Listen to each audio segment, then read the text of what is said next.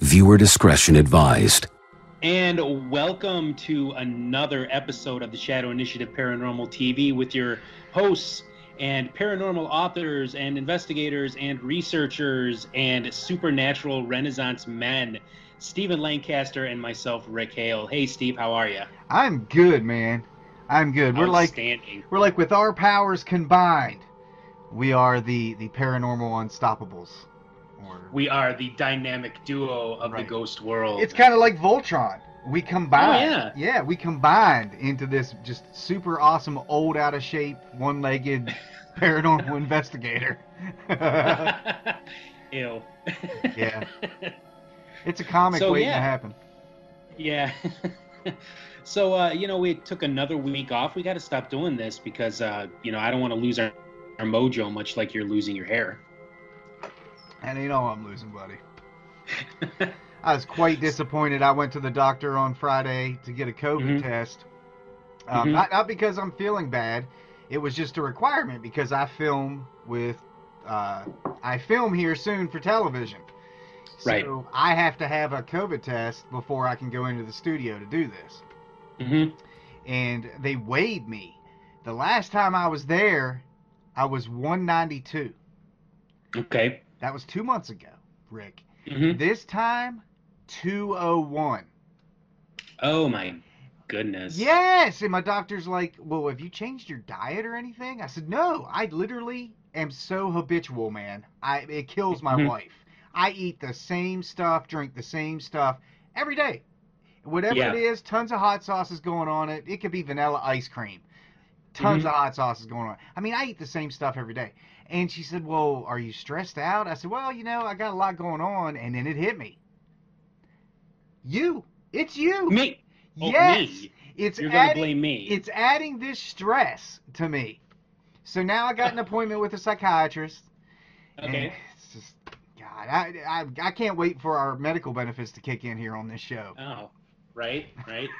Yeah, I mean, I'm I'm, I'm the I'm the uh, complete opposite. Since I started doing my dieting and stuff like that, I'm down 85 pounds and up 10 pounds worth of muscle. So I mean, hey, you know, you're you're helping me out in that end. Great. Well, it makes me feel good, you know. I just, I'm not going to stop eating how I eat because I don't eat unhealthy. Um, you know, occasionally I'll eat that Bojangles when it's given to me, you know, not to be Oh rude, God. you know. How do you eat that? Okay, but please But, but proceed. I don't go out and get it myself, you know. So Mhm. I just need to work out, dude, because I'm just totally out of shape. If I would start, you know, running or something, you I got to do something. You could be thin and still flabby AF, my friend. You know, you gotta gotta work out. I, I I mean, to take it from me, I work out an hour every single day, every day, and uh, you know, it really does help. Not not only does it help with you physically, it helps with you mentally. So I suggest everybody do that. But let's get away from our uh, our our middle aged weight problems or lack thereof, and um, you know, let's let's talk about something. You know, that's something a little bit more interesting. I I watched the um, uh, trailer for the new Conjuring Three movie the other day, and that really was two and a half minutes that I will never get back. I know. I know. I was this close. Uh, you know, I was interviewed on a show the other night, and we started talking about these true cases that become movies. And I was gonna start tearing into those Conjuring movies, but I thought, nah, let's just get off this as quick as possible. I, Mhm. I'm just, I- I'm. It, it led to a conversation that you and I have often about Right. these paranormal shows giving the wrong impression to people Mhm. You know and that's kind of what this conversation led into it's like people see this and, and you know no offense to anybody who admired the warrens or still does but the warrens weren't like that and and, and in, you know in the conjuring 2 they weren't even a part of that case you know this- No. Well, actually, no. I'm I'm going to correct you on that. They, were there long enough. to get thrown Right. out you know They were there long enough for Guy Lyon Playfair to tell them to get the F Yeah. out. And I actually had Mr. Playfair tell that to me himself. yeah He actually laughed at them and told them and demanded that they leave. yeah And there was no Valak. And I don't know about you, but I actually read that book that Mhm. that case is based on, the Devil Made Me Do It case. Mhm. And um, now that was back when I was much younger, and I'm like, wow, you know, hey, the Warrens were kind of cool and all, but reading a little bit more uh, about them and learning a little bit more about them, they were, if if anything, they were the P.T. Barnum of the paranormal and demonology world. You know, take take it as you will. I, I personally won't be seeing the movie, but if you see it, just be prepared to be lied to for you know two hours or however long yeah, you watch it. You know, the thing is, I, I will most likely watch it because that's all I watch. Are, are when I watch movies, they're like horror movies. I love horror movies. You know, not Yeah. getting Star Wars and Indiana Jones and stuff, but I, it's like we were talking on that show the other night. You know, I, you know, I was saying, people watch this stuff. They think that's how it's done, and, and I said there's basically two kind of people out there. They're, they're the people that believe anything. Those investigators, you know who they are. They just heard a door creak. That's a ghost. That's a ghost, and you can't tell them any anything different. These are the TV people. Then you have the other people who, no matter what you present to them, will never believe it. right. Will never believe it. Now, you could have the ghost sitting right there in front of them. They will never believe it. And, and it's kind of out of balance, is what it, it what is problem. And, and the problem is the ghostwriters for the Warrens have come out publicly and said it was all made up. The Warrens told us to make it up. Just make it Yeah. as scary as possible. How many producers, how many former TV paranormal people, how many people do you need to come out and say this stuff was fake, yet you're still sitting there believing it? Yeah, you know what? And actually, we're going to talk a little bit about this with uh, Casey, our guest today, because Casey has uh, he is probably just about as opinionated as you and I are concerning um, this kind of thing. Groovy. So I, I, I expect us to probably get lots of hate mail and and lots of hate comments on uh, when when we uh, when we air this. So God. just be prepared. It's going to be a wild ride. I haven't even gotten through the last two weeks of hate mail, man. I'm behind. It's a shame. It, it's it's bound to happen. It's bound to happen. But we swear, guys, you know, thank you for tuning in. We swear we're getting back on schedule here. There's just been a Mhm. lot going on, on on both sides of the fence. Um, we just can't always be there. But you know, you've always got the archives to go back and watch. You know, Right. tell your friends, share it because you know we're finding out every other day that there are people watching our show that we didn't even know. Yeah. You know, like like the interview I did last night. These two girls are telling me we just love the Shadow Initiative. We love watching you guys, and I'm thinking they're full of crap. But then they start specifically mentioning things that the only way you would know is if you were a fan of the show. It's like, wow, people really do like us. Yeah, I mean, I you know what? I am uh, I am definitely pleased with what we got going on here. It's a it's it's it's a great dynamic. You know, we're both a couple of curmudgeonous old guys, and uh, you know, we sit around talking about the Warrens for the first fifteen minutes of the show. Yeah, why not?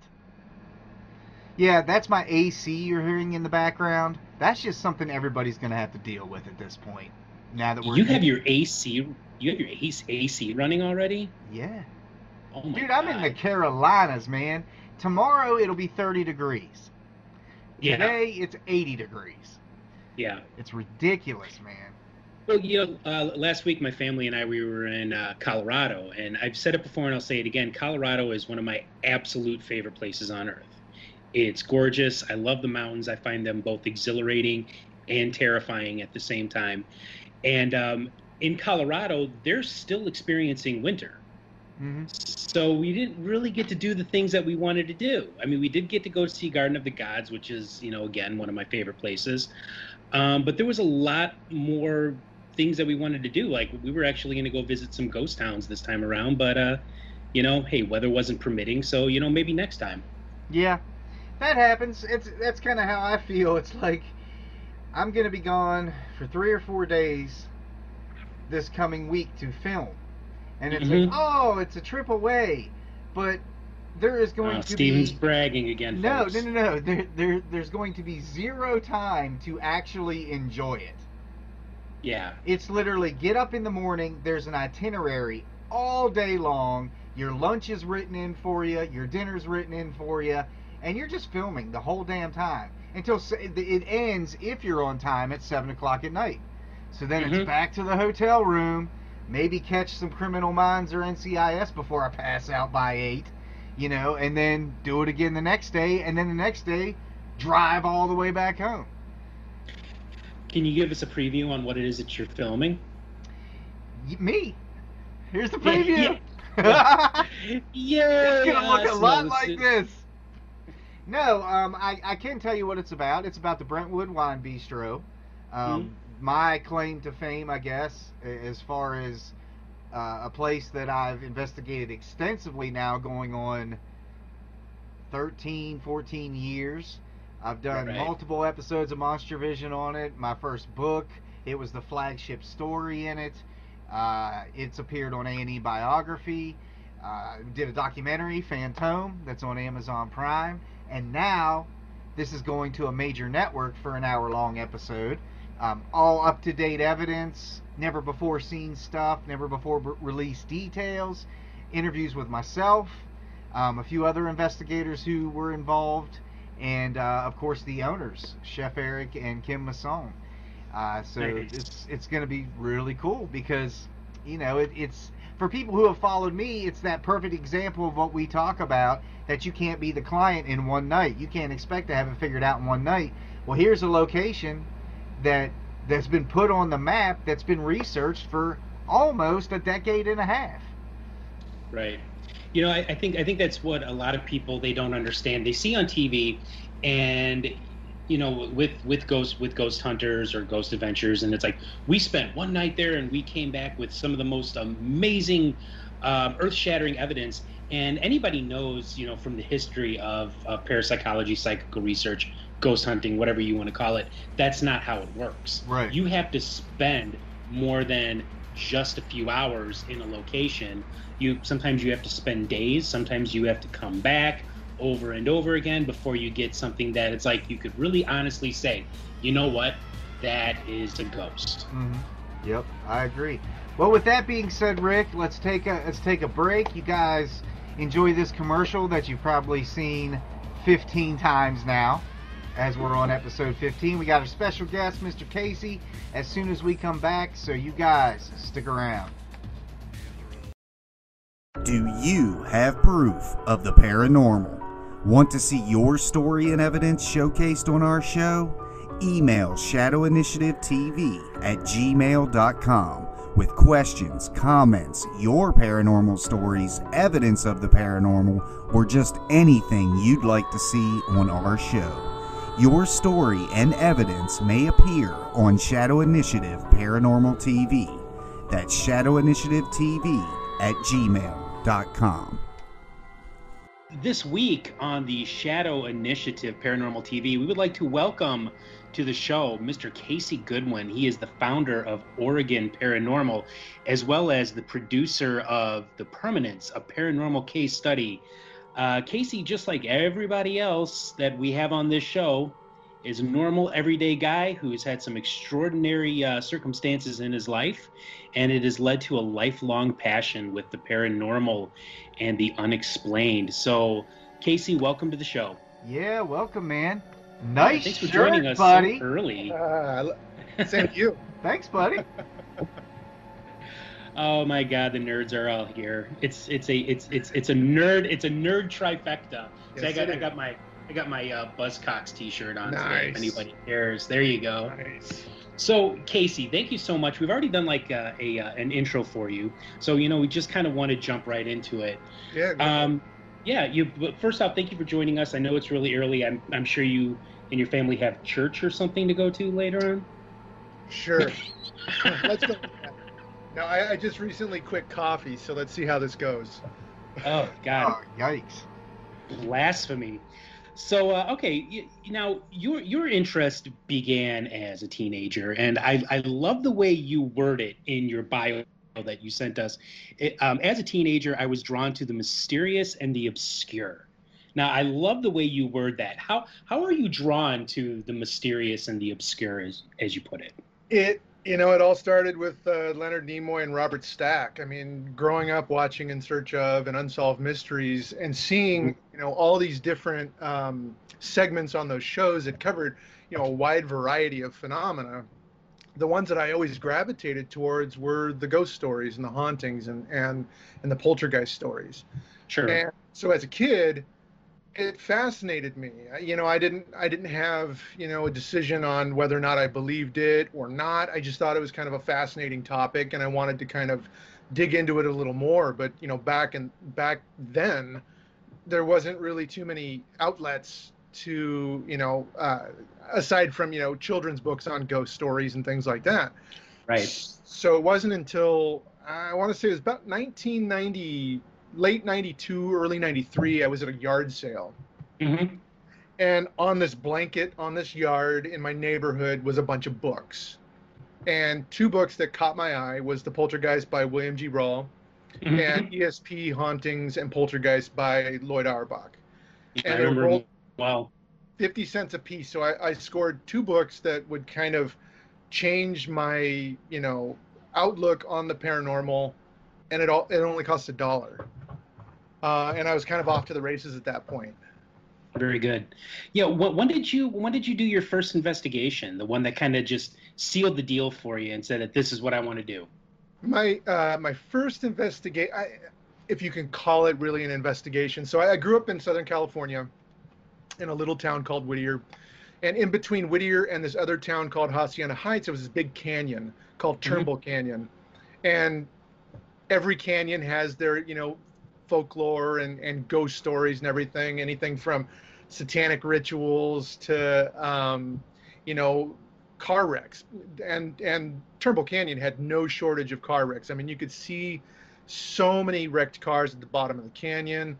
And um, there was this particular story that really caught my attention and it was it was one of those stories that would like kind of flow through the school Mhm. and it was about this this uh, this plot of land up on the hill. It used to be a really nice area in the canyon, and um, one one year the house burned down.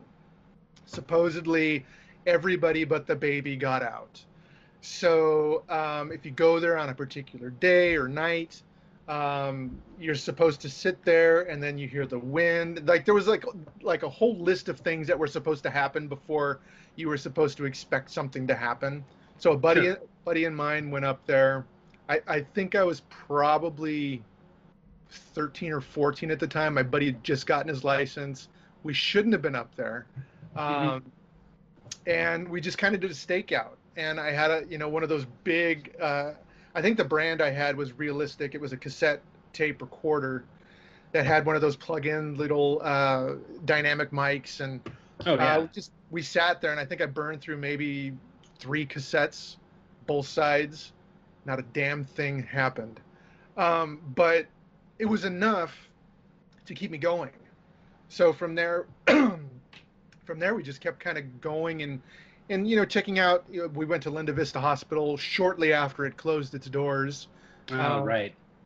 and you know i don't condone it but as a kid you don't think of those things and we kind of snuck in and just kind of walked the halls of this abandoned hospital and i want to say the hospital i think the hospital closed down in 93 and we snuck in sometime around 94 95 and um yeah that and that one was me visiting california at that point i'd already moved up to oregon Okay. um, but there was still Um, so you- much I wanted to in, like kind of check out in California at that point in time. Right. You know, but before we move on to you uh, going up to Oregon, yeah, I want to talk a little bit more about Linda Vista Hospital. Um, yeah, a, a lot of people are not familiar with um, with that hospital and its history with ghosts. Um, definitely a very fascinating history. You want to tell our listeners about that? Yeah, so so basically, anybody who lives in Southern California is very well of the Boyle Heights area of Los Angeles.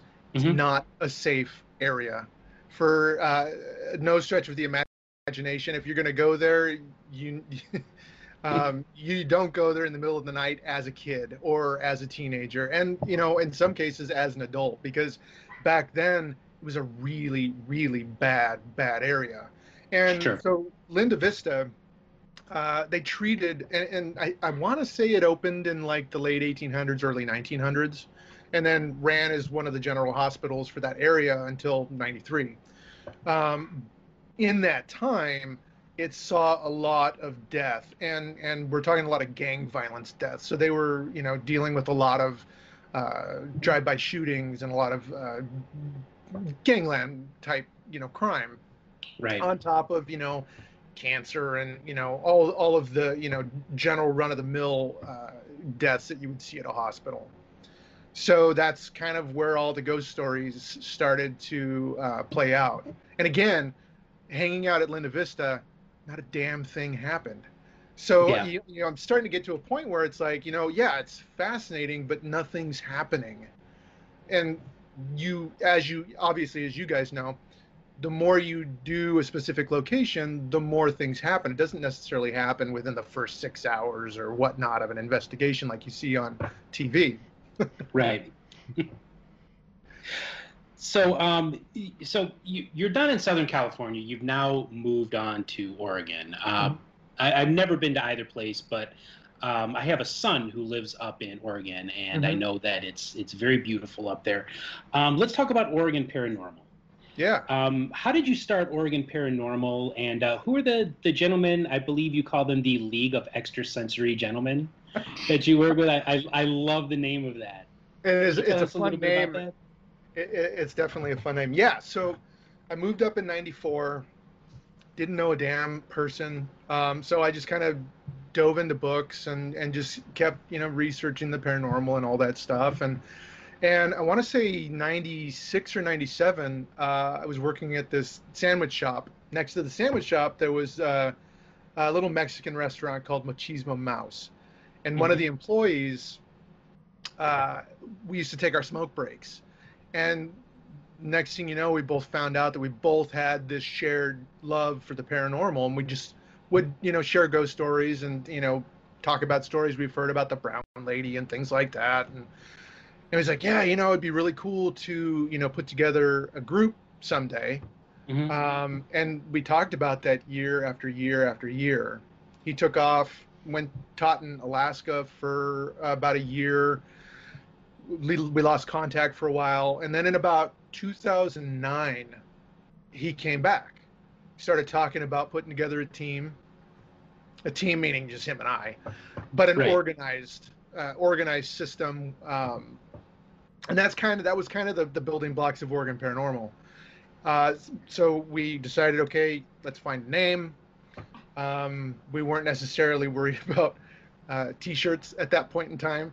Mhm. Um, but uh, yeah, it was basically, you know, coming up with the documentation and uh, building a website and making sure that we had all our ducks in a row before we went live with anything because we we weren't sure what we were really getting into because you know we were building a phone number, the website, uh, we were building a Facebook presence, and um, we were kind of uh, off to the races at that point in time. And it kind of grew from there, from you know just a little kind of ghost hunting group into more of a we need to take this a little bit more seriously because now clients are calling us and they're having issues at their home.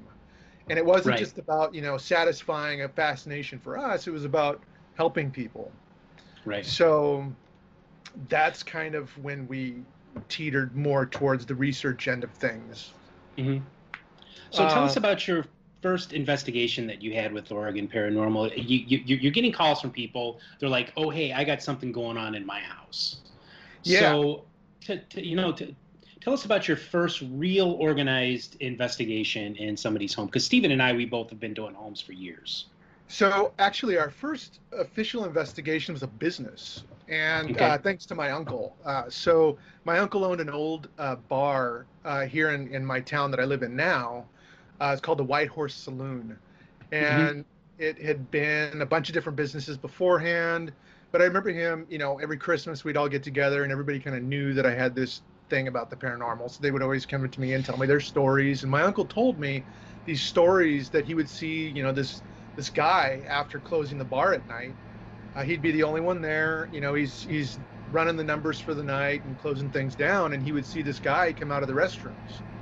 And he was always wearing a white T-shirt, blue jeans, and he would walk towards this particular area of the the, the bar, and then he was gone. And it Mm. got to a point where various other people who worked for the rest or for the bar were, you know, witnessing this. So I told him I was starting a business or, uh, uh, you know, an organization, and asked him if he wouldn't mind if we took a look. And Mhm. we literally went in with, I think, one Hi8 camera, uh, uh, my digital recorder, or not digital, it was that cassette tape recorder, and a Maglite. And that was kind of our first investigation. And we also had uh, one EMF gauge. And it was an eye opener because that's when I realized that one, the building was not to code. and what I mean by that is I love my uncle to death, but he would bring in these local handymen and Mhm. they would, you know, rewire the lighting. And when I mean rewire, they would run extension cords above the scaffolding to these um, big fluorescent lighting.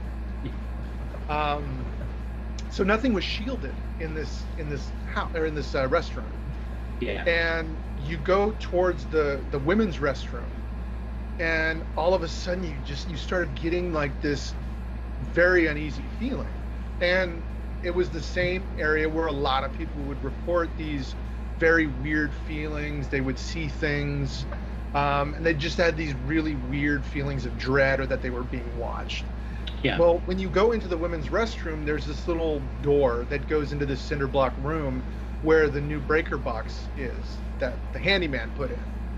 And it was radiating so much electromagnetic energy that it would shut off the EMF gauge.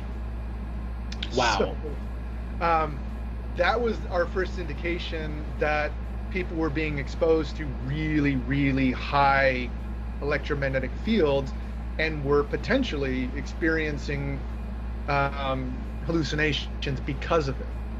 Yeah, but- told them about it. Oh, go ahead.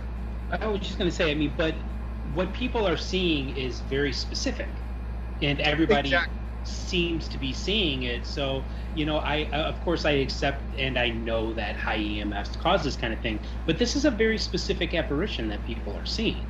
Exa- So, so this is this is where it's different. So, where this gentleman is being seen on the complete opposite side of the restroom. Mhm. So that part we couldn't explain. yeah, But when he did bring in a proper electrician to fix that breaker box, a lot of that uneasiness, a lot of what the uh, the waitresses and the bartenders were experiencing went away. That doesn't that doesn't explain away what was going on on the other side that had no EMF uh, fluctuations or, or or whatnot. So the downfall is that we never went back Mhm. um, because my uncle sold the business. The business does not acknowledge anything about the paranormal. Um, I've tried reaching out to them, um, so that, that's kind of an unfortunate thing. Um, but we were Right. able to kind of alleviate some of the fear and frustration that a lot of the employees were dealing with at the time, and for us being super super young investigators, it was kind of an eye-opening moment to say, hey, not only are we looking for the paranormal, but we also have to be looking for the natural things that could be causing physiological changes within the human body that could um, be misperceived as paranormal. and and you know, um, before we take a break and get to your uh, documentary on um, on the permanence, Yeah. um, let's let's talk a little bit about those um, about those physical things that can happen. You know, uh, um, besides um, high EMFs, what else can cause uh, that kind of thing that that you have found in your investigations? uh, man, uh, so so we were investigating a home, and they had, again, a handyman doing the plumbing. Mhm. and you know uh, you've got your your vents uh, for venting out sewer gas that go up through the roof well instead of venting it up to the roof they were venting it right into the attic space Okay. which was circulating right into the hvac system back into the home um, you know we've dealt with uh, situations where people had black mold in their house or they had open uh, chemical containers that were right next to registers that were sucking in supposed fresh air and cycling it through the house. Same with natural gas. I mean, the the list of things is uh, pretty vast, and that's when Yeah. you know when we when we're dealing with those kind of situations, we have to bring in people that uh, are outside the paranormal field. And what I what I mean by that are, are you know people that specialize in you know analyzing molds and spores and and and, and those things as well as you know people that are properly licensed to fix plumbing and electricity Yeah, I, th- I think that you know one of the first things that I tell people before I do any kind of investigation: Have you had an electrician in your house? Are your windows drafty?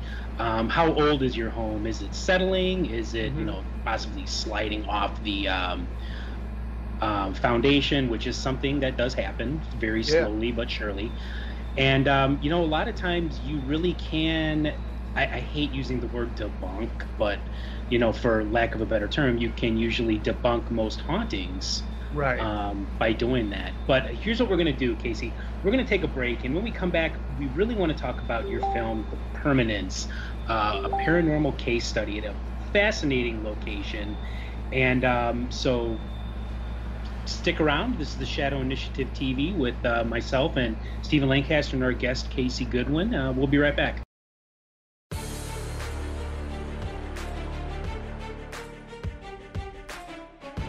Hey, my friends, check out my good friend Chris Beck and his work at All Around Art. From lifelike paintings to detailed sketches to phenomenal tattoo artistry, if you can dream it, Chris can bring it to life on canvas or your skin. His art has been showcased in published works such as the paranormal best selling book Norman 2 The True Story of a Possessed Doll's Revenge. Visit him online at facebook.com slash allaround.art.54. The thoughts, views, beliefs, and opinions expressed in this program are not necessarily those of our affiliate networks. But Rick, we are rolling again. You can Rick roll us right back in. Never going to give you up. No, don't. So hey, well, sorry, buddy. So uh, yeah, welcome back to the Shadow Initiative TV with your hosts, uh, myself, Rick Hale, and uh, Stephen Lancaster. And uh, today we still ha- we are still speaking with uh, Casey Goodwin of Oregon Paranormal. So Casey, we've we've talked about your origin story, which is you know what we really really love to cover on this show because our format is the normal everyday guy who is into the super normal, I guess you could say. So, you know, California to Oregon, and now in Oregon, this leads us up to the film that you are currently working on called The Permanence, a paranormal case study. You've been working on this for a while, and I just get the sense it's because you want to get it right. So, Sure. you know, tell us about the about the Permanence. Uh, what is it about? so i want to i'm going to touch back on your question from the first half about the league of extrasensory gentlemen because that Oh, plays yes. a huge role in this So uh, Ben Robison, a mutual friend of ours, uh, asked me to be his best man for his wedding. So it was my task to figure out the bachelor party. So what do a bunch of paranormal investigators do for a bachelor party? Mhm. Get rid of the strippers, and we go to a haunted location. Uh, so I reached out to uh, Katie Brown, who was the proprietor and owner of, who is the proprietor and owner of the Old Wheeler Hotel, and I said, hey, uh, Ben's getting married, and uh, we were wondering if maybe we could get the hotel for a weekend and do just kind of a a bachelor party investigation and um, kind of just see what we get. Mhm. She wasn't um, opposed to it, and she's not the type of person to let a bunch of people just run rampant through her hotel and and through the bowels of the hotel and and whatnot. Um, so this was very new to her, and um, she she knew all of us, and you know we got there. Neil McNeil, one of my dearest friends, um, put he's together cool these little. He put together these little gift sets, and inside the gift sets, it was like a, the logo of. Um, it was a it was because we all have beards or some form of facial hair, so it was this skull with a top hat and a beard, and inside it had these little trinkets and things, and he dubbed it the League of Extrasensory, or he dubbed us all kind of uh, lovingly the League of Extrasensory Gentlemen, which was kind of a play on the League of uh, Extraordinary Gentlemen. Right. And, which I'm surprised book. we haven't been sued yet. Um, but uh, during this bachelor party, I kind of proposed an idea. It's like, you know, we all have this huge passion for the paranormal and this distaste for how it's portrayed in the media and mm-hmm. why not do our own documentary? And at the time, we were just thinking, oh, you know, I've got this HD camera, we'll just film it, and blah blah blah, and we'll be done. And it turned into this huge beast of a project, and we essentially had to come up with a name. So we came up with the Permanence, and and the reason we went with the Permanence is Katie. That's what she lovingly calls her guests, the, the the people that are still residing in the hotel. So we mm-hmm. thought, you know, the permanence is a is a great title. Um, what would the subtitle be? Well, a case study, not an investigation. We want something that shows longevity. And yeah. and at this point, we're at longevity because we've been filming this for about three years now.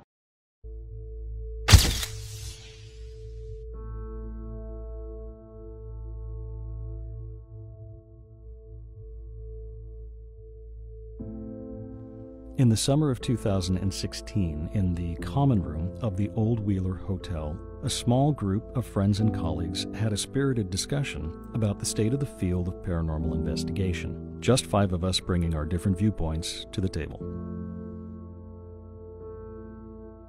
Over the course of the conversation, a rather ambitious idea was proposed the creation of a film project highlighting the real elements of an actual case study of paranormal phenomena and how those elements differ from what is generally shown by television reality programming and other popular media. After more discussion and daydreaming about possible places that would be appropriate for a case study, we realized that we were already sitting in the perfect film location. Our combined interest and love for the Old Wheeler Hotel's unique charm, fascinating history, and ongoing paranormal activity made it a natural choice for a documentary. We felt the hotel had a story to tell, and we wanted to help tell it by faithfully and respectfully documenting the building's history, as well as those who have come to be known as its more permanent guests.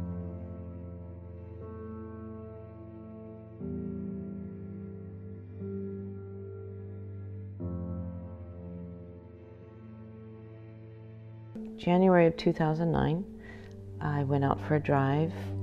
I lived in Washington State and I decided to do something very brave and set out on my own. I'd never seen the Oregon coast before. And being January, it was stormy and wet and rainy, and I didn't know where I was heading or what I was going to do. And when I got to Nehalem, a little town across the way, it was storming really hard. The town was flooding. And when I crossed the bridge, I saw that there was this beautiful sunny happy building, it felt to me, and I felt drawn to it. And so when I got across the bridge and down the highway a little bit farther, I saw the vacancy sign. So the building that I saw across the river was actually a hotel. Our intention was to spotlight what actual paranormal field investigation involves by uncovering the history of the site, documenting its reported activity, and examining the data using sound, scientifically based methods. In addition, we wanted to honor the work of the pioneers of psychical research and of parapsychology, to whom modern paranormal investigators owe a huge debt of gratitude. The film would be cinematic in its look and feel, but it also demanded a realistic, raw, and unscripted approach, so there would be no manipulation of viewers' emotions, no jump scares, no ominous music, no Hollywood hype. At its core, we wanted the film to challenge the ways in which paranormal field research is presented by the media and thereby perceived by the public. Essentially, we wanted to give viewers a very honest and thought provoking experience and to allow them to form their own opinions and conclusions without the use of the emotional setups and sensationalized editing that have become the norm in paranormal investigation. My first night in room five, at about two in the morning, the lights went on. All of the lights went on. And I got up and turned them off. I thought that was a little odd, but I didn't give it a second thought really. Turned them off and went back to bed and didn't happen the rest of the day. My second night, it happened again. About four or five months after I purchased it, and I noticed that there were some odd anomalies happening that were consistent from the rooms. Guests would mention the same things TV turning on or the lights turning on. I think the first experience I had understanding that there was something here. It was a woman who came up my stairs. She drove here from Arizona. She felt that she needed to tell me she had a message for me.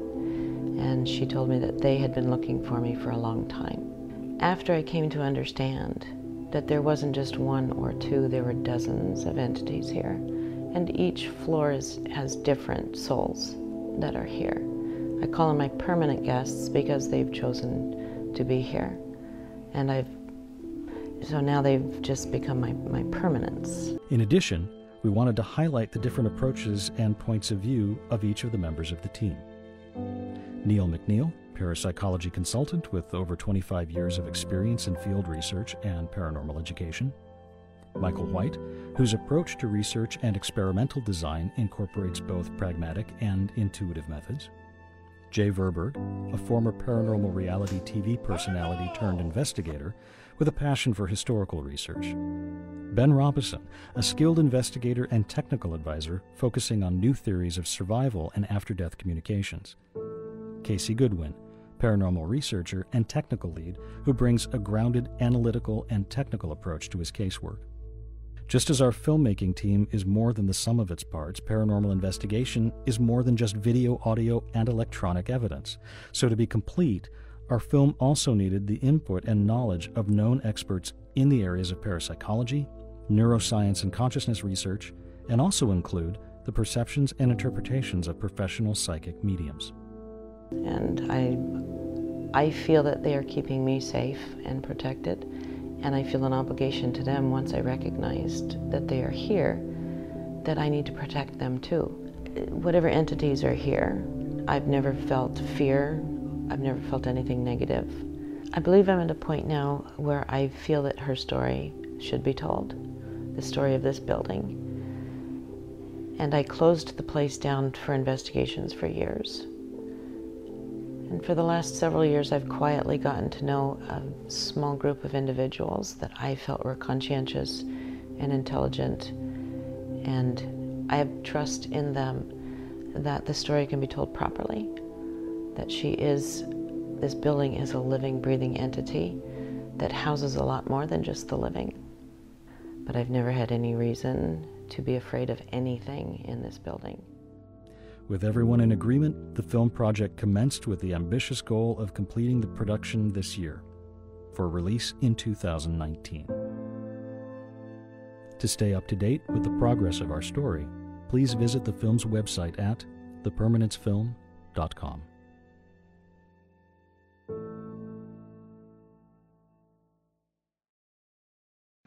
Thanks, COVID. Um, Yeah, So, we've uh, all felt those effects. Yeah. So, um, honestly, at, the time, we weren't, we didn't even have a location picked out. We were looking at, you know, locations all over Washington, all over Oregon. And then Katie's like, well, why don't you just film it here? Mhm. and we thought, wow, that's that's a really great idea. It's very gracious of you to offer that, and, and it was it was humbling because she trusted us um, Yeah. with with her home, um, and and when yeah, she lives in the hotel, so I mean, there's a huge burden um, that we get this right. So that's why we wanted to do this right. So. The League of Extrasensory Gentlemen is comprised of Ben Robison of the Autonomous Studies of the Enigmatic and Paranormal, Ben titles, uh, but we call it ASEP for short. You got Michael White, Paranormal uh, Research and Investigations out of Washington. Jay Verberg, who is our uh, Director of Historical Research for Oregon Paranormal, uh, formerly Greenhorn Miner of the TV show Ghost Mine. Mhm. Huge passion for historical research. And Neil McNeil. Neil McNeil runs the Paranormal Studies Institute. He is a parapsychologist in um, uh, not formal parapsychologist, but in training. He's been studying under Lloyd Auerbach for Okay. years. really good friends with him. Um, so we had this kind of well-rounded team. Uh, ben and I, uh, kind of technical, very skeptical. Um, Michael was very analytical with his Navy training and and you know tactical stuff, and and then Neil with his parapsychology background, and of course uh, Jay with the history. So we thought we really had this really well-rounded team to put together a documentary. So from there, it went on to, okay, how do we do a documentary? Sure. We're all fans of documentaries. We love film, but like we need to think of equipment because you can have a great picture, but if you have horrible sound, you're going to lose the audience. If you Mhm. have horrible editing, you're going to lose the audience. So it was, you know, months and months of researching cameras, months and months of researching different types of production microphones and lighting. Um, not necessarily for the investigative part, but- but for the cinematic stuff, like the interviews with the, the witnesses and the past um, employees and you know people who used to work in the hotel and the different iterations of what that hotel was back in the day. And we're talking about a business that's been around since 19 i want to say 23 i, I wish jay were here to confirm some of these dates but um, it was originally a hotel that was built in the 1800s it had burned down. A new hotel had been built in its place, and the construction, I want to say, started in 1920, and it was completed in 1923, 1924. But it was built out of concrete, but on the same plot of land. The history um, dates back to, I want to say, the 1880s, 1890s, the big lumber boom, where um, Wheeler was kind, the town of Wheeler, where the the hotel is located was the kind of the lumber hub of the Pacific Northwest. I mean, we were we were sending lumber down to San Francisco to rebuild San Francisco after the big quake. Yeah. Um, and so, because it was a lumber town, it saw a lot of disasters at the the lumber sites. Uh, the mining camps were sending people in that were dealing with you know Spanish flu, or you know people being crushed or or killed by you know falling debris or uh, drowning in Nehalem Bay, which is directly across the street from the hotel. So the hotel saw just this gamut of different um, tragic events over its time. Mhm. And over time, the hotel shut down. It became a brothel for a time. It became a dance hall for a time. And then it lay dormant for, for quite a while. And then I think it became a grocery store at one point in time. Mhm. And then in the, I want to say the 1970s, it became a uh, pain clinic that was treating uh, anything from um, arthritis pain to just general pain. And they did a lot of different type of experimental medication there. So people from Sure. all over the U.S. would come to this uh, this uh, this clinic to be treated. They had uh, an optom- uh, an ophthalmologist on site, and they had this awesome laboratory downstairs. I mean, it was a working uh, pain clinic. They had uh, hydrotherapy and you know all sorts of things that you know a clinic would have that would specialize in that kind of medicine. Um, and at a, at a time, it was also a general hospital. And uh, we haven't been able to sub- substantiate the claims yet, um, but it was. We've been told that it was uh, used as a morgue for a while um, Okay. for a lot of the miners, or not the miners. I'm sorry, the logging, the loggers that were there. So we've got a lot of information from all these different sources throughout decades of you know documentation that we've had to pour through. On top of that, we've had to you know pour through a lot of the guest book entries from the hotel over uh, 13 years Right. and then and then try and extrapolate which ones are are credible versus which ones are being you know um, maybe guided because they read the early pages of a guest book for a particular room Sure. um, and then one of the other yeah and then one of the other things that we've had to look at is all of the false uh, information that's been put out there on the internet Mhm. um, all the false claims from past business owners that were trying to drum up business for the hotel. Uh, you know, stories that just aren't true, and um, it's just it's it's been a huge process, huge learning curve for us. Uh, at the beginning we weren't filmmakers, and and now I can confidently say that you know we are, even though we're not done. Um, we've we've learned quite a bit in the time that we've been in production. Well, I think that's what we do in this field is we learn. But you know, we, we've we've talked about the about the history. We've talked about the technical aspects of your film at the uh, Old Wheeler Inn. Let's talk about the permanents themselves because this place just sounds extraordinarily haunted, almost as if it's a magnet for all the ghosts in the area. So, can you give us, you know, a, um, a thumbnail sketch of the kind of things that go on, and um, can you maybe put a, you know, a, a name to a face with some of these permanents? Some of the names that we've gotten so far and I want to give away the names. I don't want to give away too much information because you got to watch the film.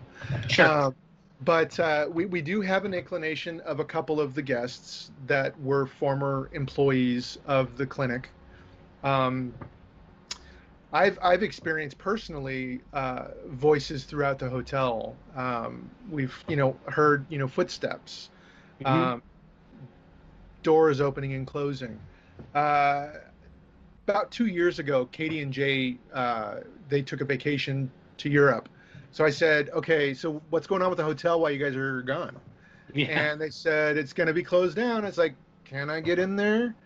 And they said, yeah, absolutely. So I went by myself, and we're we're talking about a thirty thousand square foot building, Mhm. three levels. You've got the the main hotel level, you've got the business level, that street level, and then you've got the original clinic, or where the laboratories and and you know the X-ray labs and all that on in the basement level. So I had the full run of the place by myself.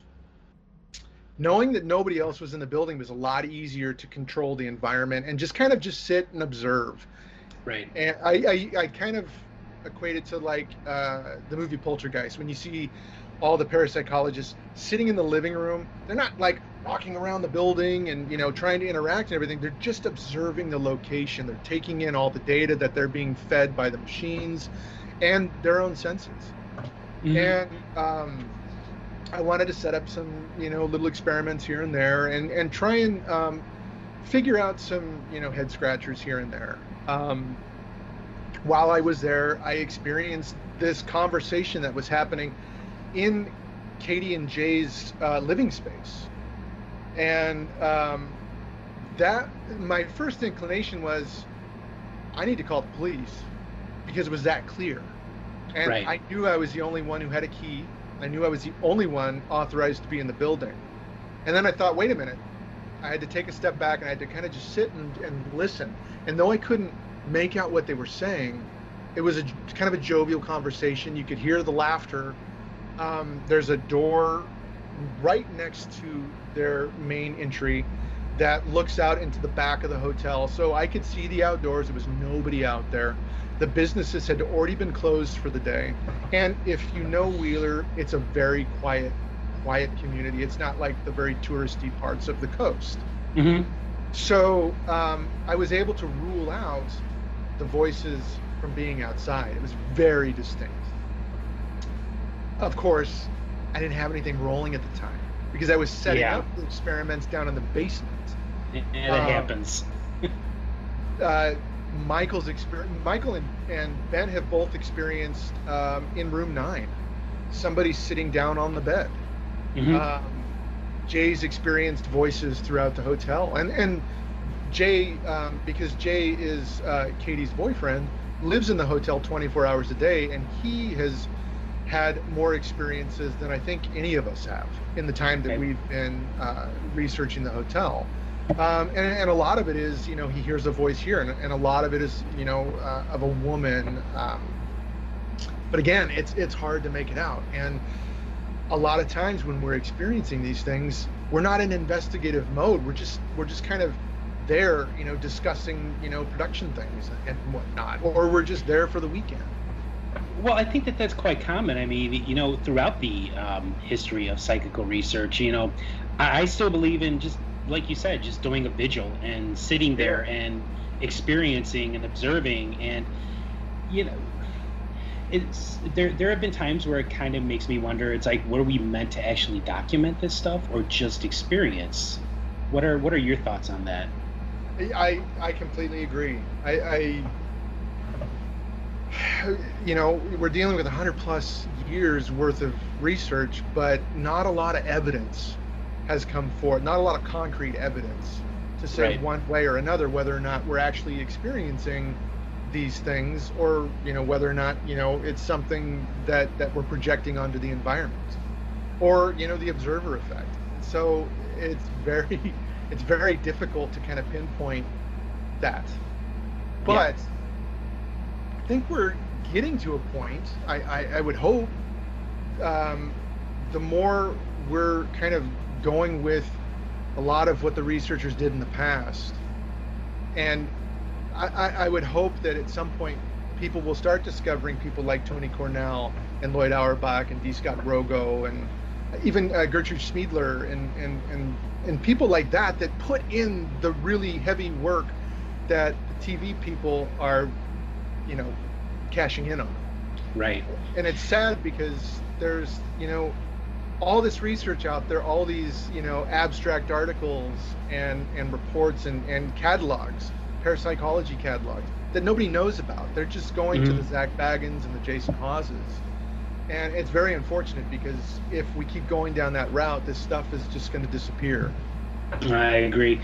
You know, I think what I think what we're going to do, we're going to take a break right now, and uh, when we come back, I want to touch on that a little bit more because I know that you yourself are just as opinionated as uh, Stephen and I are concerning the entertainment or celebrity side of all of this. So uh, what we're going to do is we're going to take a break, and uh, when we come back, we're going to still be talking to Casey Goodwin and uh, getting his thoughts on the state of the paranormal. Uh, this is the Shadow Initiative with uh, Rick Hale and Stephen Lancaster. Stick around.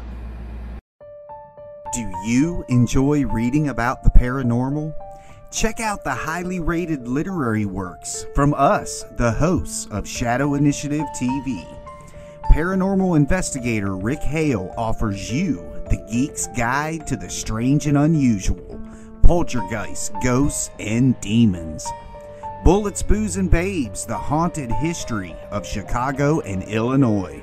And behold, shocking true tales of terror and some other spooky stuff.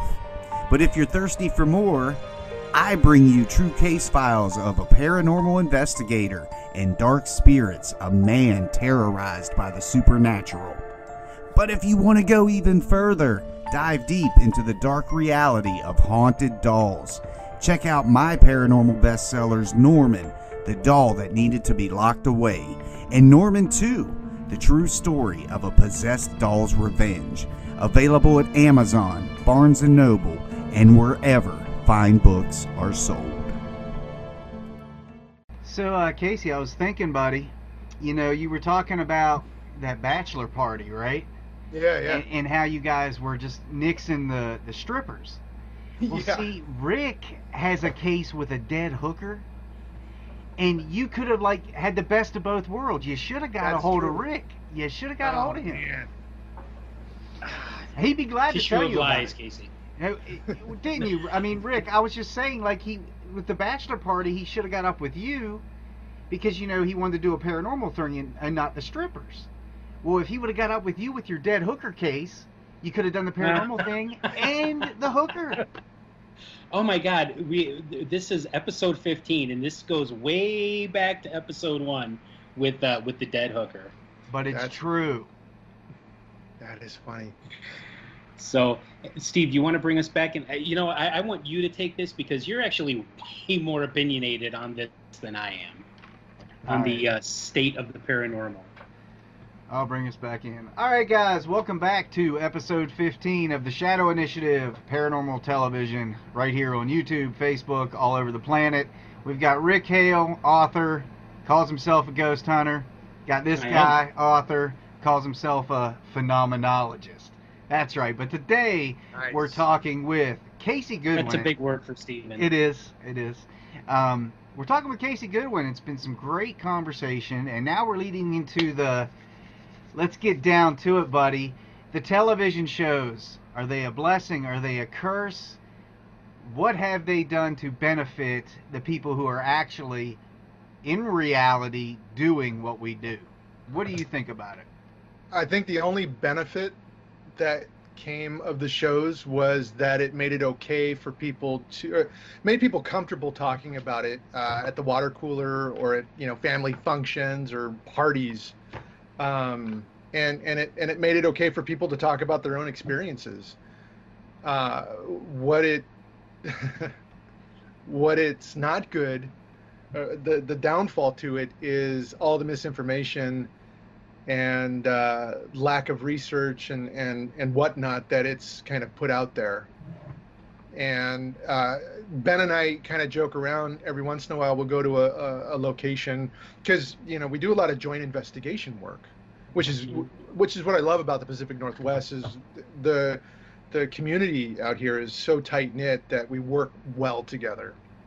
But I wish it was like that here in Chicago. Let me tell you. Yeah, I was talking proceed. I was talking with Auerbach, and he's like, "Yeah, that's very rare um, Yeah. that that happens." Um, so we're we're very blessed in in that uh, aspect. But we were um, we were doing a case one time, and the and the person was like, "Well, do do do you want us to lock you in?" And it's like, "No, no, no. You don't have to. You don't have to lock us in. No padlocks, nothing. I mean, we're going to come in and out." Um, but we we jokingly say we feel like a mop up crew sometimes because the people before they reach out to us feel like they're doing their due diligence and research by watching these TV shows. So they feel like they've come to uh, an understanding of what it is that they're dealing with before they've even called us in because of what they've seen on um, on A, B, or C TV show or what they saw in a movie. And we have to kind of and, it, and it's really hard because at that point it becomes a kind of a belief system with them Mhm. and it's very difficult to shake somebody's belief when it comes to this stuff um, so it's it's got its positives but it's got way more negatives than positives i think these shows do I agree. Sure. Yeah, I mean, I, I had an investigation in a house where, well, I, actually, a couple investigations where the person was like, please don't swear at our ghosts or anything like that or talk harshly to them because we have to live with them. And then there was another one where the woman was like, you know, um, do you think I have a demon in my house? And, and, and wh- where do they get this stuff from? It's I- obvious. Yeah, it- it's it's so obvious, and it and it's it's sad how much the demon card is used now. I mean, I've been I've been doing this for about 23 years. I've yet to run into a, a Beelzebub or any other demonic figure. Same Um, here. For some reason, people feel like, oh, if it's negative, it's got to be this un this unhuman thing that never walked the earth or, or blah blah blah. I don't subscribe to that stuff. Why can't we just think maybe that the ghost was angry in life and now he's angry in death? Yeah. and Yeah. we're seeing that curmudgeon come up through um, his communications with said client. Uh, it, it just it, it, it drives me nuts, and and a lot of times people will go, oh yeah, I've got, I'm smelling sulf- sulfur in the house, or things are moving, and they'll go, oh yeah, that's definitely demon. Well, if you do your research, those demonic uh, claims also match poltergeist claims. Hmm and that's i think a lot of the problem is you have teams popping up and then disappearing but what they're doing is they're emulating tv and that's just not i mean yeah we do some of the stuff that you see on tv but not all of it. I don't shut the lights off because we're there to observe something. And when you shut the lights off that that kind of rules out observation. Uh, we, as humans we make really bad observers when it's dark. Sure it'll heighten other senses and everything but if i'm writing on a tablet i'm taking notes during an investigation i want to be able to see that i'm making legible notes and i'm not like going sideways down a uh, up or down a page Right. Right. it's very very frustrating Well, I, I mean, I don't know about I don't know about you guys, but I've definitely done more investigations during the day, and Yeah. yeah, and you know, and it's like some somebody says, "Well, I'm seeing a ghost of a um, Victorian era woman at 3 p.m., which is you know, the afternoon. Why would you be there at 3 a.m. to witness something like that? Because chances are she's not going to show up at that time. Well, Right. I'll, t- I'll tell you firsthand, it's because of producers. Because I've Mhm. talked with producers, They want that thrill factor. Because in Yeah. reality, it's like Casey said, and we have said a thousand times over on this show you have to be the client. The client wasn't running around with a $30,000 thermal camera when they witnessed what they did. You know, they saw Mhm. it with their own two eyes. They don't need all this other stuff. Right. You know? You investigate to the claims, and if the claims are during the day, then you investigate during the day. It may be a hindrance because of how loud it is outside, but if we're looking for visual stuff, how loud it is outside shouldn't matter. Uh, Yeah, no, I, when I, I was- I agree was- completely. when I was talking with Lloyd, Lloyd told me um, the shift to investigating in the dark started happening at the latter part of the TV show Sightings. Um, Mhm. When they were doing, I, I, want to say it was Manresa Castle or something like that, um, because it added that scare factor and everything. And then, yeah, Sure, every sure. producer since then has gone down that route. And uh, if you see us investigating in the dark in the permanence, it's because there's no power in a specific area or no light bulbs. Um, we we will have the lights on in this documentary, and I and I think it'll be a little refreshing. I mean, you Yeah. know, I don't think it's a it's a general rule either, because, and I know you think the same way. You've kind of said it yourself, and Rick does too. Yeah, you're going to investigate at night. You're going to investigate during the day. You're going to Mhm. investigate different times of the year. You know, Yeah. the environment has effects on things, humidity levels, you know, if it's bitter cold outside. You know, it's not just, you just can't go in like these shows perceive, and in a couple hours, you've got it all figured out. You need to Right. live that place. And that's what I'm admiring what you're you're talking about with this hotel because that's exactly what I do. That's what Rick does. You you just keep going back because things that Yeah. you once believed to be paranormal, you may later disprove just because you've spent more time there. or you know, vice versa. Or It's exactly. funny. We uh, we released a piece of audio a couple uh, about a year and a half ago that we got in the hotel during one of our paranormal boot camps that we do, and um, we had set a static audio recorder down in the basement and just let it roll overnight. We we concluded the investigation with our boot camp um, participants at about midnight, and at about three in the morning, we hear what sounds like a doorknob jiggling. And as we're going through the data the next day with all the participants, um, we came across that thing, and we're we're sitting there going like, well, there's not very many doors down in the basement. What could be making that sound? And then we're like, well, okay, there's there's two doors that have that we know of that have two working doorknobs. Let's go Mhm. test it out. So, what we teach the participants is we've got a map of the hotel, and then on that map shows which direction cameras are pointing, where exactly we're setting our audio recorders. That way, if we have to go back and replicate the setup, we can. So Jay and I took the the recorder down there. Matter of fact, Michael came down with us, and he was recording us as we're filming uh, this recreation. And Jay and I are we're we're checking. Uh, there's this upstairs kind of speakeasy door, and we were checking that. Now it didn't sound right. And I was checking the door that was right next to the uh, audio recorder. No, didn't sound right. So it was a head scratcher. But during that that recording, we had the audio recorder set where it was originally. It was recording. We caught what sounded like somebody saying "uh oh," almost like they were burping it, and it was so loud.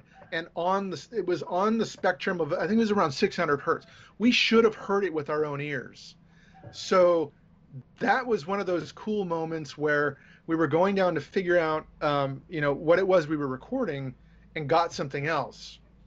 I don't know where I was going with this, but it, it, it's just it's a fascinating piece, and it's and it's very important that that people kind of do that due diligence on a long case study. And when you go into a location for eight hours, you don't have that luxury.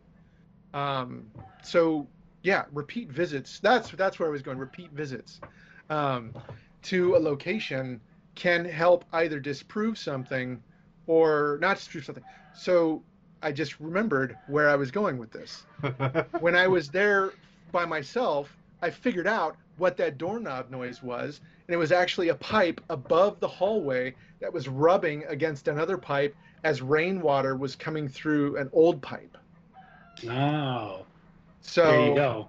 But see, I wasn't so- trying to debunk it. It just it happened to be there, and I was like, "Holy crap! That's that's what we recorded that we thought at the time was a doorknob." and that's the biggest issue I have with with the weekend warriors, you know, and the and the, the people emulating the the TV shows is they don't go back. They just take everything for face value. I, I had one time. Exactly.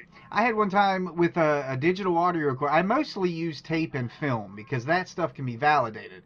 But one of my investigators was using a digital audio recorder, and we picked up a voice that said, right there. I mean, plain as day, a male voice. And I, I played it for the uh, owner of this particular factory we were investigating. And he goes, That's my voice. How did you all get that? And we're like, What are you talking about? Oh, interesting. He was on the other Hmm. side of the Yeah. factory in his office on the phone with his wife. And she's looking for the keys and he's describing where those keys were at and he kept saying it's right there. It's right Yeah. there. You know, now if we wouldn't have played that Oh. for him or there wouldn't have been that clarification, that would have been put out as as some kind of otherworldly voice. And with that being said, I always I like how you described how you set everything up the same, you monitor Mm-hmm. everything. You know, I love that because I do the same thing. And I've always been a firm believer that if you've got a series of audio recorders in a room and you've got cameras running, the the most valid uh, voice phenomena to me, it's on everything. Yeah. You know, Mhm. these people just you're sitting you you see these investigators all the time and there's six of them in a room, but only one guy got the voice. Right. You know, why isn't it recorded on everything? Yeah, that's a bit suspicious. When you look at the TV shows, g- going back to that, um, one that you know they're they're spouting out facts that that just truly aren't true. I mean, and and we don't even do that, saying like, oh, it's this or oh, it's that or oh, you're dealing with this because of that. Um, but you'll notice on all the new shows, they're all using, for the most part, this stupid little cheap Panasonic audio recorder. The Ghost Adventure guys are using it now. I, I, think I've seen them use it on uh, Amy Bruni's show. It was an audio recorder that was defective, that was recalled by Panasonic because of interference of the internal mechanisms within. It just wasn't shielded correctly, so the microphone is picking up internal radiation and mechanics, and it's spitting out garbled. And people are Mm. it, it's an instant instant pareidolia. People think that they're getting voices, and it gets ratings for these shows. It, it's like no matter what. I mean, we tested it at the hotel. Sure enough, we we we had all this gobbledygook on it. But then when you use something like an H6 or an H5 recorder, um, or even just like a just a standard, you know, uh, Sony, you know, digital recorder, Right. they don't come up we don't get instant results like you do on the tv shows so there's something up and and what that is is they're they're selling ad space and, and there's no educational purpose for these shows it's entertainment only So you know, I, I've I've long believed that the um, oh, is that it right? This is a Oh, yeah. plug. If you can if you can find this audio recorder, it is the bomb. And I'll tell you why. Because it, it, it records in 360 stereo. It also has wireless microphones. So if you're leaving an area, let's say you're leaving that audio recorder in room A, you take these little remote wireless microphones and place them around the perimeter. So when you pick something up on this audio recorder, you can also verify it from other rooms. Was it something that somebody said four rooms down? You see what I'm saying? Hmm. It's mixing everything. It, it's, Yeah. it's amazing. I love it. but here's here's the caveat to that because i've always been kind of skeptical about wireless Mhm. is picking up stray frequencies within that wireless uh, frequency And it does. It does. The the guy with he was on his cell phone, and the digital Mhm. audio recorder that she was using, the RLC circuits was picking up the frequency from his cell phone. The RF, the RF feed. And that's how it, Yeah. it- I mean, it happens. So I always laugh when people have a K2 meter and they're out there. They said they're out in the middle of nowhere, and there's no power to this building. It's like that K2 meter. If you fart, it'll go off. Yep. Yep. yeah, you know, I, I, I, I didn't fart, so that's not my personal experience with the K2 meter. But uh, you know, I was at a house investigation. It was when I was Mhm. with the McHenry County Paranormal Research Group, and um, we had the K2, and it kept going off. Well, I had to leave my phone on because we had just had our son. He was maybe a few weeks old, Yeah. and uh, I had it turned down, and I couldn't feel it in my pocket when the uh, vibration was going off. So my wife is trying to get a hold of me, and by this time I'm in huge trouble. you, you guys are dads, so you both know what that trouble is. Uh-huh.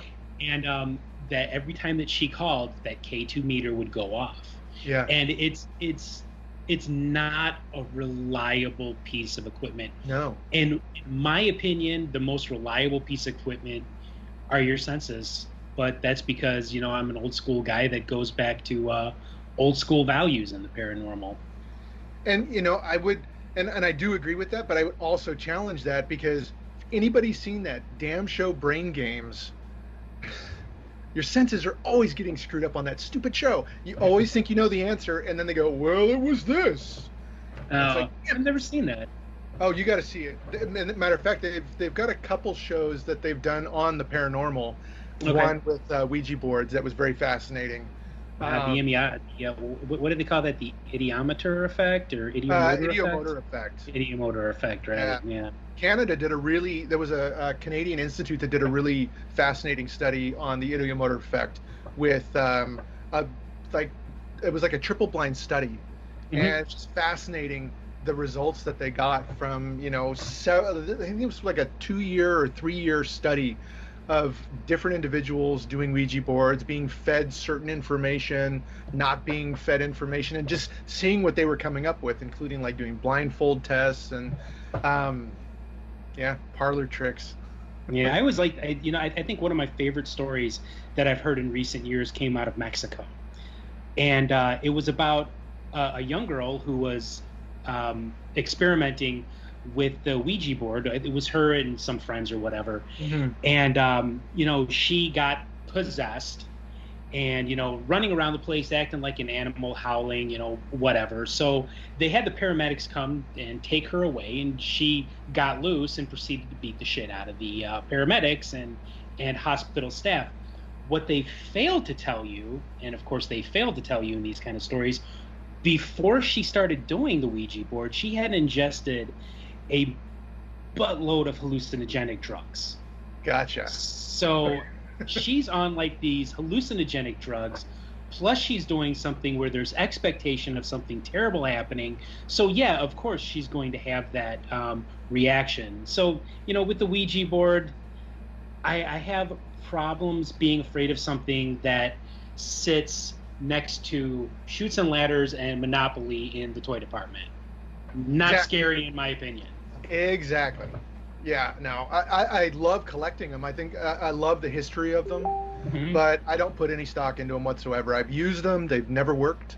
Uh, Yeah. but of course, when I use them with other people, magically they start working. So, I mean, I can play it with my mom, and I trust my mom to death. But if that thing starts to move, I know she's moving it.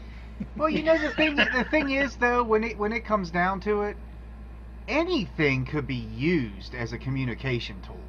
Sure. You know, it's how you document it that matters. Yeah. You know, and it's like my my crew hates me because we shoot with film. Because you can Mhm. have film analyzed and and it may not truly be a ghost on that film, but it can be said that it wasn't manipulated. And it's and you know, it's a pain in my butt because I have to watch 64 hours of video go live into my computer before I can start, you know, really analyzing anything. But Yeah. Even then, even then, it's like Rick and I talked before we, we brought you on the show. It's like you got to look at why we do this because it, it obviously isn't to prove it to anybody because it doesn't matter what you have. You've got the people who believe everything and the people who don't. Mm-hmm. What do you do? You know? Yeah. Yeah, it's Yeah. not a religion. We're not, you know, walking door to door and can we tell you the good news of the gospel of the paranormal? It, it's like Right. I tell people. I, I, I actually had a dude come up to me at a wedding from across the room, and he's like, "So I heard you're one of those ghost hunter guys. You know, ghosts don't really exist." I actually looked at him and said, I didn't ask you. Right. I don't care. right. I don't care if you don't believe. I don't care if you do believe. If I'm in your house, it's because one, you wanted me there, and two, you're looking for answers. I don't care what a person believes. It's funny. I was at um, uh, I was at San Diego Comic Con a couple years back, and we were doing our celebratory dinner at the end of the show, and um, one of one of our employees uh, got wind. He like we were talking about ghosts or something like that, or somebody had brought up ghosts, and he made this this wisecrack, and then realized that uh, of what I do, and Mhm. then he was like, oh. oh. And but it, it took a little bit of explaining. Like I don't do what you see on TV, and kind of went into the technical background of you know all the different stuff we look at you know the medical history and you know the type of you know uh, uh, medications that people are taking and you know the structural electrical plumbing and all of this data and you know compiling it into a case study that was more eye-opening than he was expecting Yeah. I didn't change his mind on whether or not ghosts exist or whether he, whether he thought it was funny. He was genuinely fascinated with what goes into what it is we do. Right. Right.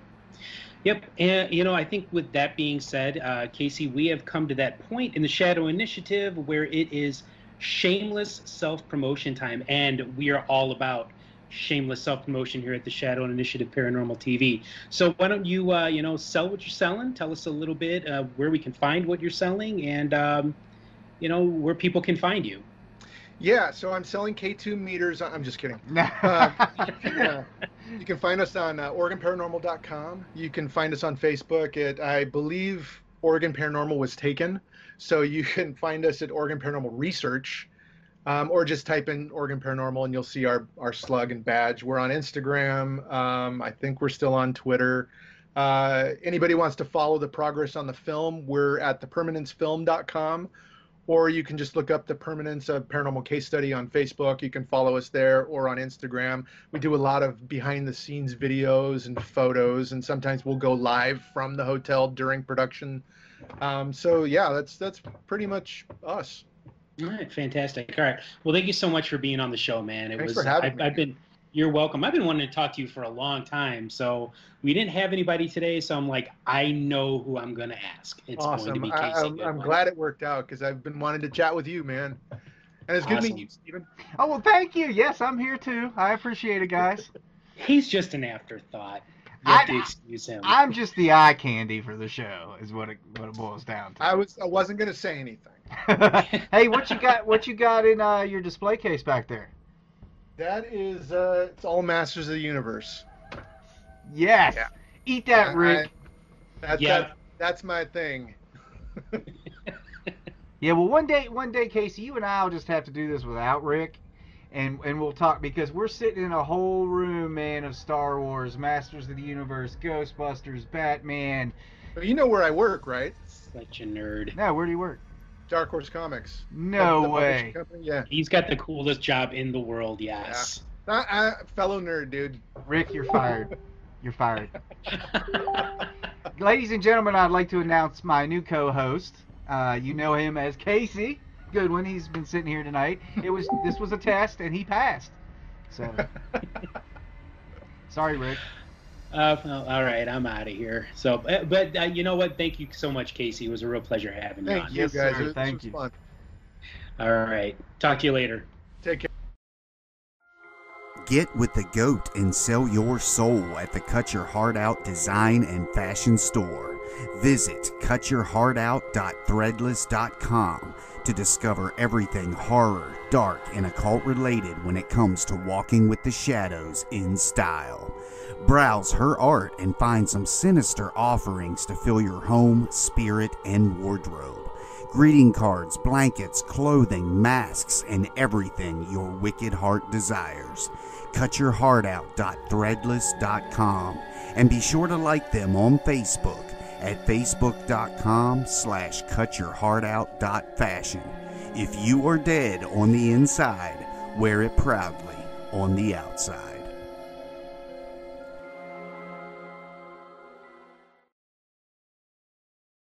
Yeah, left Casey. Casey is a cool guy, man, and I've been wanting to talk to him for a long, long time. Um, I've had the pleasure of talking to his colleague Ben Robeson. I was a guest on his show, and um, you know they're just they're they're a bunch of great guys who they're doing some really great work up there in Oregon. Yeah, um, we would once they finally get to uh, when they're going to release that film, we need to bring him back on. Yeah, well, I definitely, I, you know, I'd, I'd, like to have him and Ben and uh, well, I mean, all of them. You know, everybody with, uh, you know, in their the uh, League of Extrasensory Gentlemen, which I, I, I just love that name. We'll have to see how we can play with that, like doing a round table, because it would be a great great opportunity for them to talk about the film. Um, if they mm-hmm. have a trailer ready, uh, if they don't have a trailer, I know a guy who could probably make them a badass trailer if I had all the footage. Um, but you know, show the trailer, just use it as an episode to promote that film because I'm sure it's we're gonna dig it. You know. Right. No, I I have no doubt that it's that it's going to be really well done. They've been working on it for a long time, and it's because they all want to get this thing right, which I am all about. You know, getting this stuff right to to properly show how it is that we work you know that we're not you know jumping at shadows and screaming in the darkness and you know there's demons waiting around every corner to turn us into our own personal hand puppets. So yeah definitely casey goodwin and oregon paranormal they're all doing really great work. Yeah guys definitely check them out. You saw throughout the show uh, website links images all kinds of cool stuff. So so be sure to check them out. If, if you if you guys like us and you're hanging out with us you could tell just by listening to Casey, uh, the apple doesn't fall too far from the tree. Yeah, he's a pretty cool cat. Yeah. And then you know, Rick was all giddy, you know, oh, I got Casey Goodwin on the show. Yeah, you know, I I, I tend to be uh, I, I tend to uh, be fans of people, but you know, normal everyday people who you know I think are doing really good work, and and not just in the paranormal, but also people who are authors and musicians. I will admit I have a tendency to geek out. Oh, I do too. I do too, man. You know, if we would have like Dan Aykroyd on here, I don't even know if I could speak. I yeah, it's it's so weird because um um last year before COVID struck, we were in uh, Woodstock, Illinois, which you know, as everybody knows, where they filmed um, Groundhog Day, mm-hmm. which is one of my absolute favorite movies. And while we were there, they were filming a commercial for Jeep, and guess who should be in the commercial? Bill Murray himself. I mean, that was like, I you know I could only see him from a distance. He was there doing that bit on the street that he did with you know uh, Jeffrey Tobolowsky, and uh, I yelled out, "I love you, Bill!" and my wife is like, "Oh God, you're such a nerd." And then we were talking a little bit more, and I'm like, "She's like, okay, you nerd out with Bill Murray, but who would be your biggest nerd out?" And I said, "Absolutely, Dan Aykroyd." Yeah. I, uh, yeah. I, I would love to talk to him not only because he is a brilliant writer and a brilliant actor and an amazing comic, but man's a lifelong student of, of the paranormal and ufology. So yeah, talking to him would be just amazing.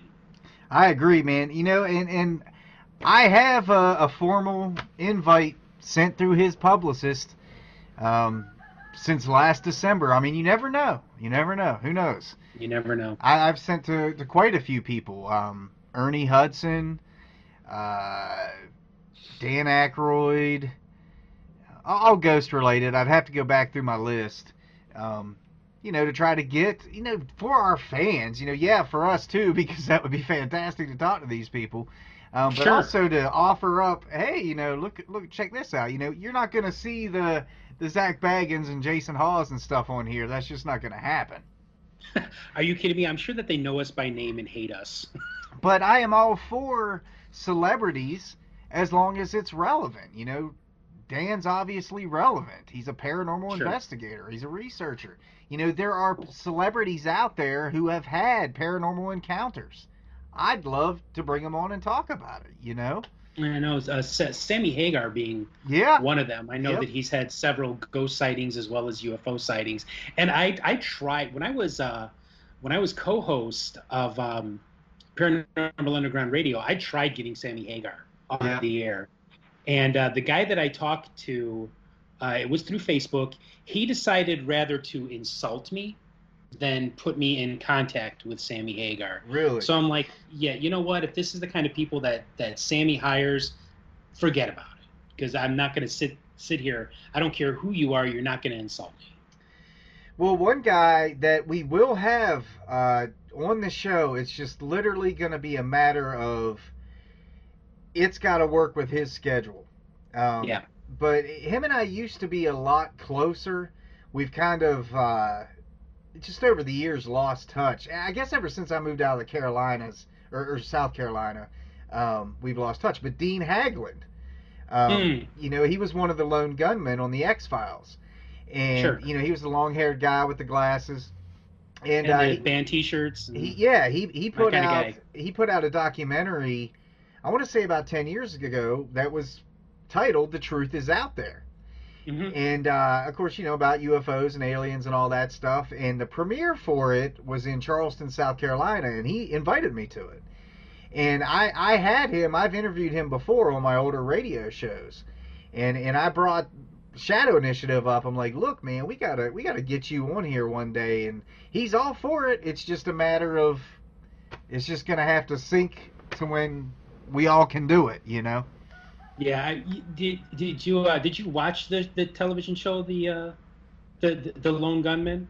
Yeah, It was it was the spin-off. I. I thought I thought this I thought their show was better than the last few seasons of the X Files. yeah. I, I, I I loved it. The I it was really funny and well done. I will watch, and as a matter of fact, my wife and I did just a few months ago. I will watch like the four to five, the first four to five seasons of the X Files over and Yeah, over and too. over till the day I die. But it's like they just seem to. After that, it got too much into the the the conspiracies and the smoking man, and, and Mhm. it just it it took over. Whereas those first like four or five seasons, each episode was a different case. It was a different it was- paranormal case, and that was cool. Monster of the week. Yeah, the, the, it, there was no uh, tying in stories, and you know, it was it was awesome. You know, I love those older episodes, like the Christmas Eve episode Mhm. where where Mulder's sitting outside. He's going to investigate this house where the couple committed suicide on Christmas Yes. Eve, and it's the house where the that you walk through one room and you end up in a completely different. You're like back in the same room. You know, Mhm. I love those episodes, man. Or the the the, uh, the the vampire episode. The vampire remember episode. that. The vampire episode is one of my favorite episodes. I thought that that was like one of the times where the show got truly dark and truly gothic. Yeah, and, Loved it. and I hate to admit it, but one of my go-tos is the the episode when they were on cops. Do you remember? Yes, that was yes, great. with the uh, with the shape shifting monster. Yeah, one Yeah, time it's was- looking like Freddy. Krueger, another time it's a big, what was it, a Giant hornet, bee. a wasp or something. Yeah, You know, and Mulder's eating it up. You know, he's loving the fact the camera's on him and he's talking to the camera like in cops. You know, that, Mhm. that was cool. Yeah, it was a cool episode. It was, Good the, time. you know, the, the the the monster of the week was definitely the way to go. But yeah, I mean, anybody who knows me will. I don't do conspiracy theories. I don't believe that there is a vast government um, uh, cover up of aliens. If anything, I think that they're just as much in the dark as we are, yeah. which you know should be natural. But um, yeah, I, I don't do conspiracy theories, and I think a lot of that is just howling at the moon. no. Got it from that episode. Yep. Yes. So we don't know what's going to happen next week, guys. I'm sure we'll have the same old shenanigans. Our creature of the week, Ghost Watch, Haunted Salvage. We'll do some. Who knows? Maybe I'll have some stories from when I went to film. Who knows? I would love to hear those stories. So we'll Definitely. see. But you guys, if you're on YouTube, you can like us and subscribe us here. If you're on Facebook, it's facebook.com slash Shadow Initiative TV.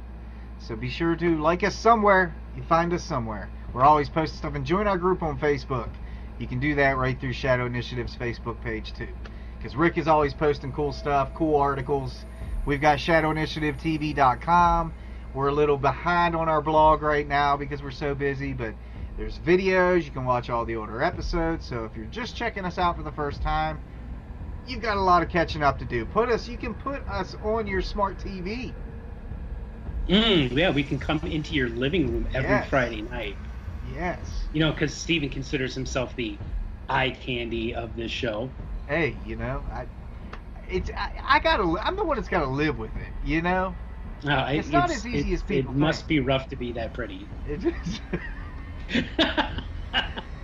it's not easy. It's not easy. Oh, this is getting ridiculous. All right. Well, again, thank you so much to Casey Goodwin of uh, Oregon Paranormal and The Permanence. Uh, can't wait to see that film, and uh, we'll see you guys next week. Yep. Have a great week, guys.